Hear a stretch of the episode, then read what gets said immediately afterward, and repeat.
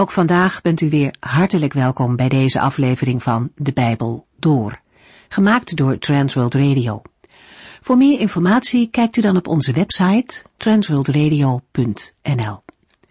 In deze serie gaat u in vijf jaar tijd met ons de Bijbel door, van Genesis 1 tot en met het laatste vers in Openbaring 22. Hoofdstuk 12 uit het Bijbelboek Ezekiel begint met een trieste constatering van de Heere. Hij zegt tegen Ezekiel dat zijn volk de waarheid zou kunnen kennen als ze dat maar wilden. Ze zouden de stem van God kunnen horen als ze wilden luisteren. Groot probleem is dat de mensen dat niet willen.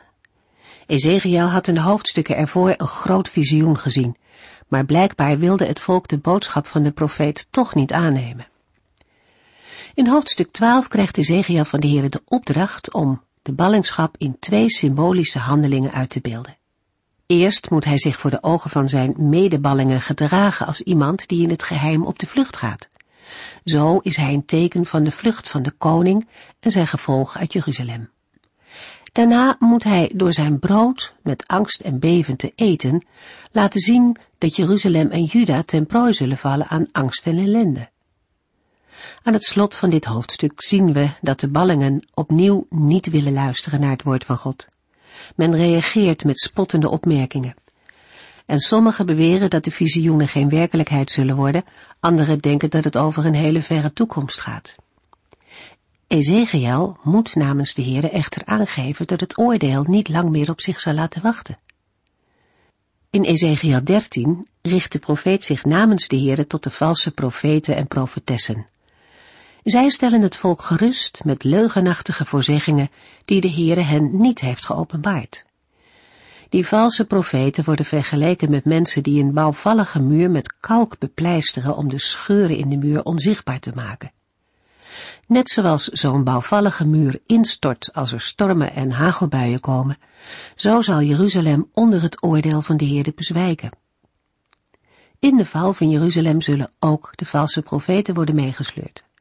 En wij lezen nu verder vanaf Ezekiel 14. In Ezekiel 13 is de valse profeten en profetessen het oordeel aangezegd. In Ezekiel 14 moet de profeet Ezekiel in de naam van de Heere profeteren tegen de leiders van Israël, die wel bij hem komen om een woord van de Heere te vragen, maar in hun hart vasthouden aan afgoden en allerlei goddeloosheid. Daarnaast moet Ezekiel elke profeet die zich laat verleiden dingen te zeggen die hem populair maken en niet van God komen, dreigen met straf van de oppermachtige Heere. Aan het slot van Ezekiel 15 bevestigt de profeet nogmaals dat het zeker is dat Jeruzalem zal worden verwoest. Vier grote straffen die alle leven zullen uitroeien staan Jeruzalem te wachten. Oorlog, hongersnood, verscheurende wilde dieren en epidemieën.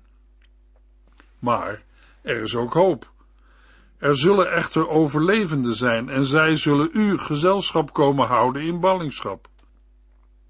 De opmerkelijke conclusie van de Heer aan het slot van het hoofdstuk is nu al mooi om te vermelden. Ezekiel 14 vers 23 U zult het met mij eens zijn dat alles wat ik Israël heb aangedaan, niet zonder reden was. Ezekiel, maar ook alle anderen, zullen op grond van Gods eigen woorden bij de verbondsluiting en het antwoord daarop van het volk moeten erkennen dat Gods oordeel verdiend was en dat de Heere niet anders kon handelen dan hij heeft gedaan.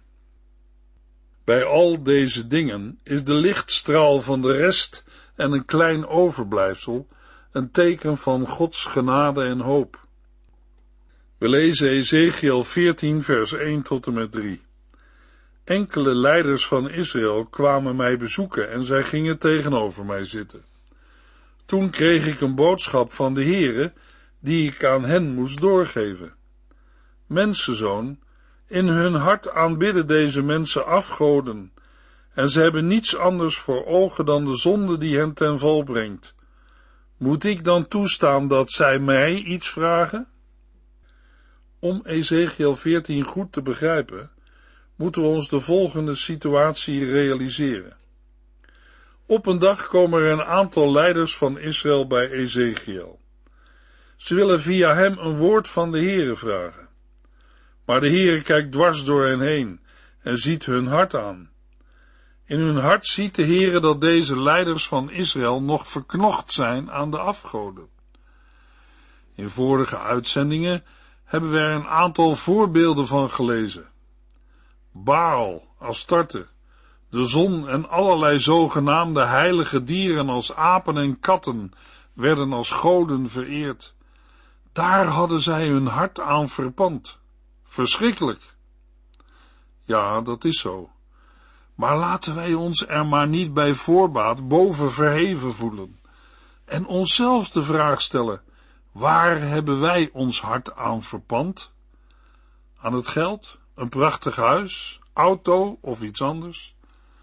En als de kerk of de zending om financiële ondersteuning vraagt, als er ergens een ramp gebeurt en mensen geholpen moeten worden, ver weg of dichtbij, wat doen we dan?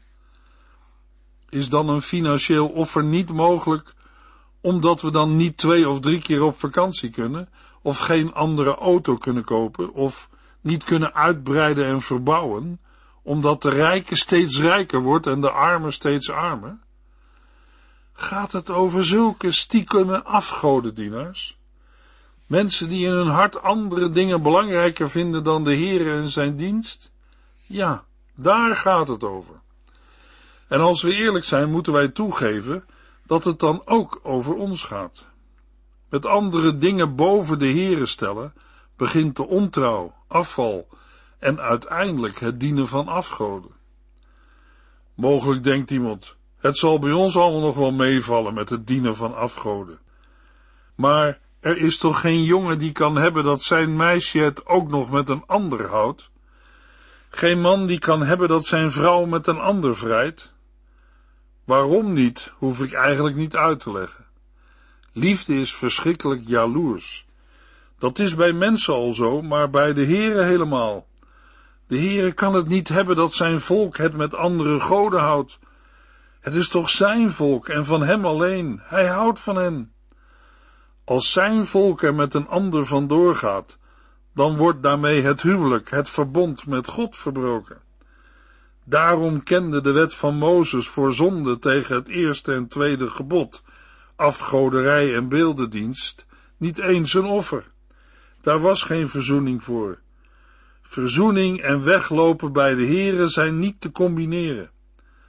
De Heere vraagt aan Ezekiel, mensenzoon, in hun hart aanbidden deze mensen afgoden, en ze hebben niets anders voor ogen dan de zonde die hen ten val brengt.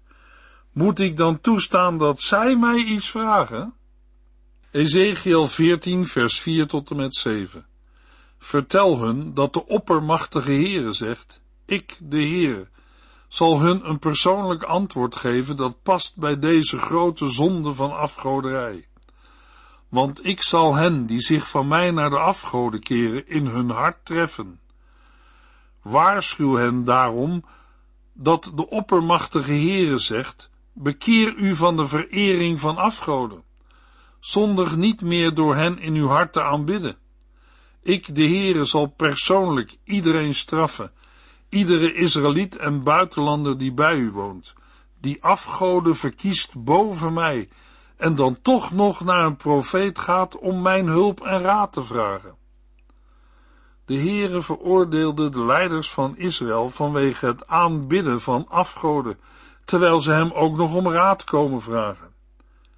Aan de buitenkant leek het alsof zij God dienden, maar ze waren niet oprecht.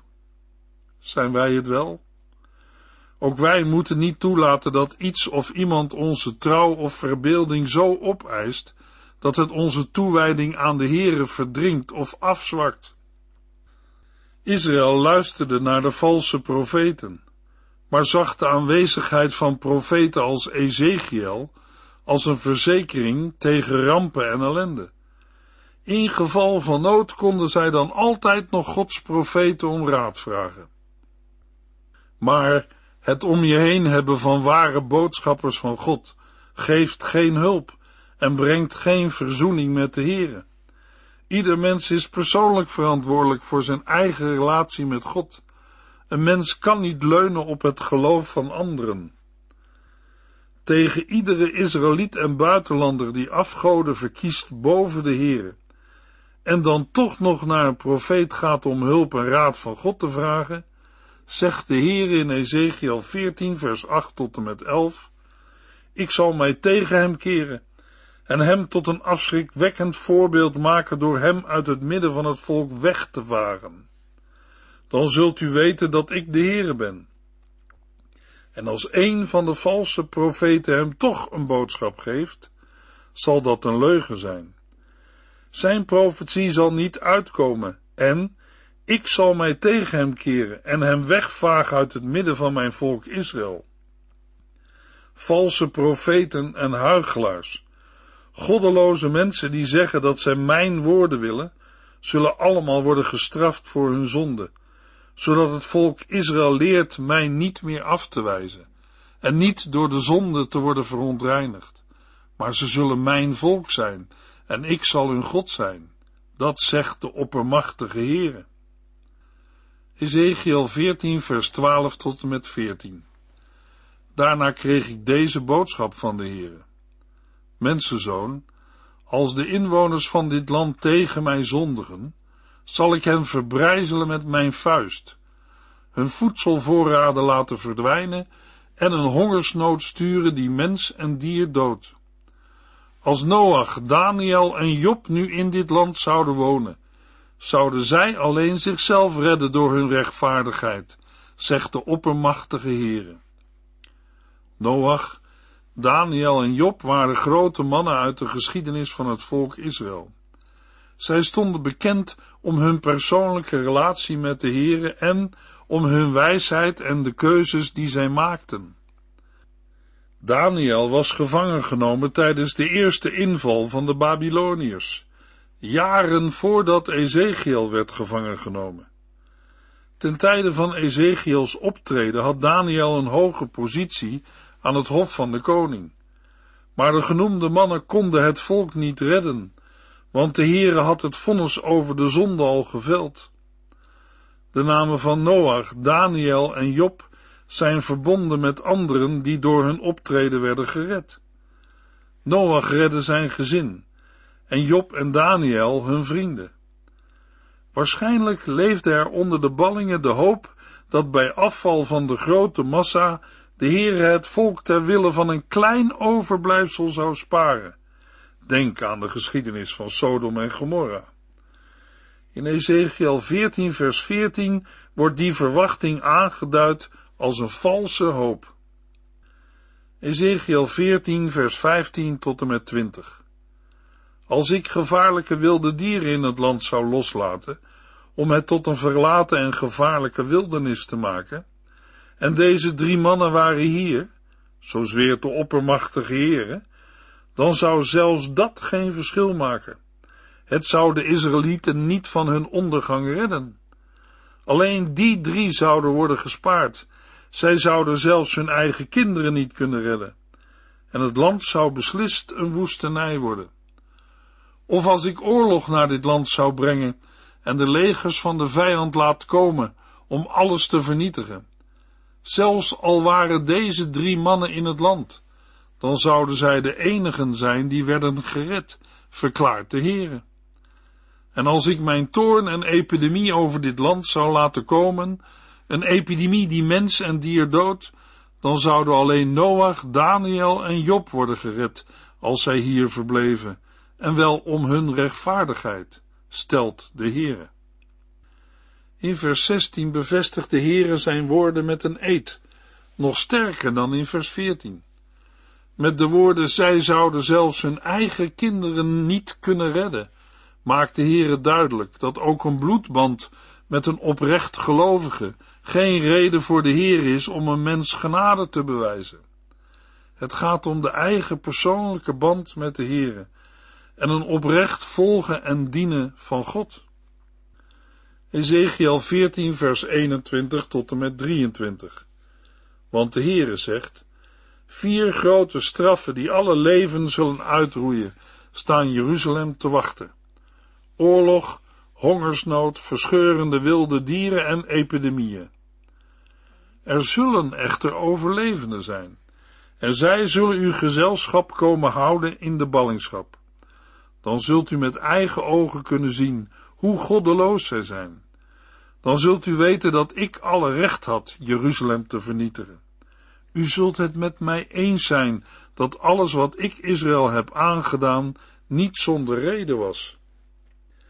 In vers 21 worden de in vers 13, 15, 17 en 19 genoemde mogelijkheden dreigender uitgesproken. Bovendien zal het dan niet of het een of het ander zijn, maar ze komen alle vier samen. Daarmee is de aangezegde verwoesting in Ezekiel 5 vers 17 definitief. Daarna volgt in vers 22 een onverwachte ommezwaai. Er zullen overlevenden zijn. Alleen moeten we daarbij niet te snel juichen, want deze overlevenden moeten iets duidelijk maken. Zij moeten door hun goddeloze handel en wandel de eerder gedeporteerde ballingen laten zien dat de Heere alle recht had Jeruzalem te vernietigen. Als de eerder gedeporteerde ballingen dat zien, zal het hen troosten. Ze zullen inzien dat het oordeel van de Heere niet zonder reden over Israël en Juda was gekomen. We lezen verder in Ezekiel 15. Daarin wordt Jeruzalem vergeleken met een wijnstok. Zoals het hout van een wijnstok, die geen vrucht draagt, nergens anders voor deugt dan alleen als brandhout om vuur te maken, zo zal Jeruzalem worden overgegeven aan het vuur van Gods oordeel. In Jesaja 5 wordt het volk Israël ook met een wijngaard vergeleken. In Jesaja 5 vers 7 lezen we, ik heb het verhaal verteld van Gods volk. Dat is de wijngaard waarover werd gesproken. Israël en Juda zijn planten die hij, de Heere, met zorg beheert. Ezekiel 15 vers 1 tot en met 4 Toen kreeg ik de volgende boodschap van de Heere. Mensenzoon, is het hout van een wijnstok beter dan ander hout uit het bos? Is het net zo bruikbaar als hout van de bomen? Nee, want hout van een wijnstok kan zelfs niet worden gebruikt voor een rek waarin potten en pannen worden opgehangen. Het kan alleen maar dienen als brandhout. Het is nergens anders geschikt voor. In Ezekiel 15 gaat de Heere uit van het beeld dat Israël zijn wijnstok is. Een wijnstok die hij zelf heeft geplant. Israël laat na om voor de Heere vrucht te dragen. In het wild levend drankdragend hout is van geen enkele waarde, en de waarde van het hout van een wijnstok is daaraan gelijk. Er kunnen van dat hout geen gebruiksvoorwerpen worden gemaakt, zelfs geen knoop of een pin die in de muur werd geslagen om er iets aan op te hangen. Het is alleen geschikt als brandhout. Over de vrucht van de wijnstok wordt in de verse niet gesproken. Ezekiel 15 vers 5 tot en met 8.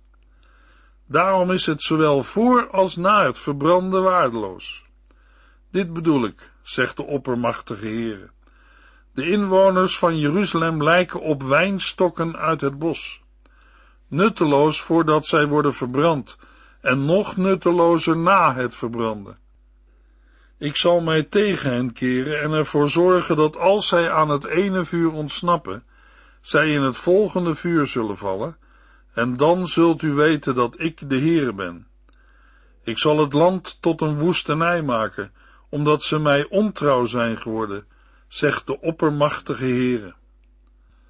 De woorden nutteloos voordat zij worden verbrand en nog nuttelozer na het verbranden, duiden waarschijnlijk op de ondergang van het tienstammenrijk Israël en op wat er met de eerste groep ballingen van Juda is gebeurd toen zij werden weggevoerd naar Babel.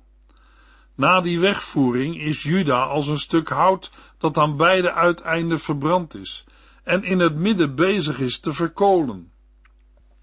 Het middenstuk brandt nog.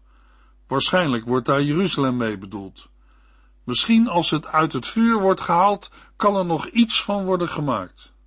Maar nee, toen Israël en Juda nog niet door de rampen waren getroffen, kon er met de wijnstok Israël ook al niets worden begonnen, omdat het geen vrucht droeg.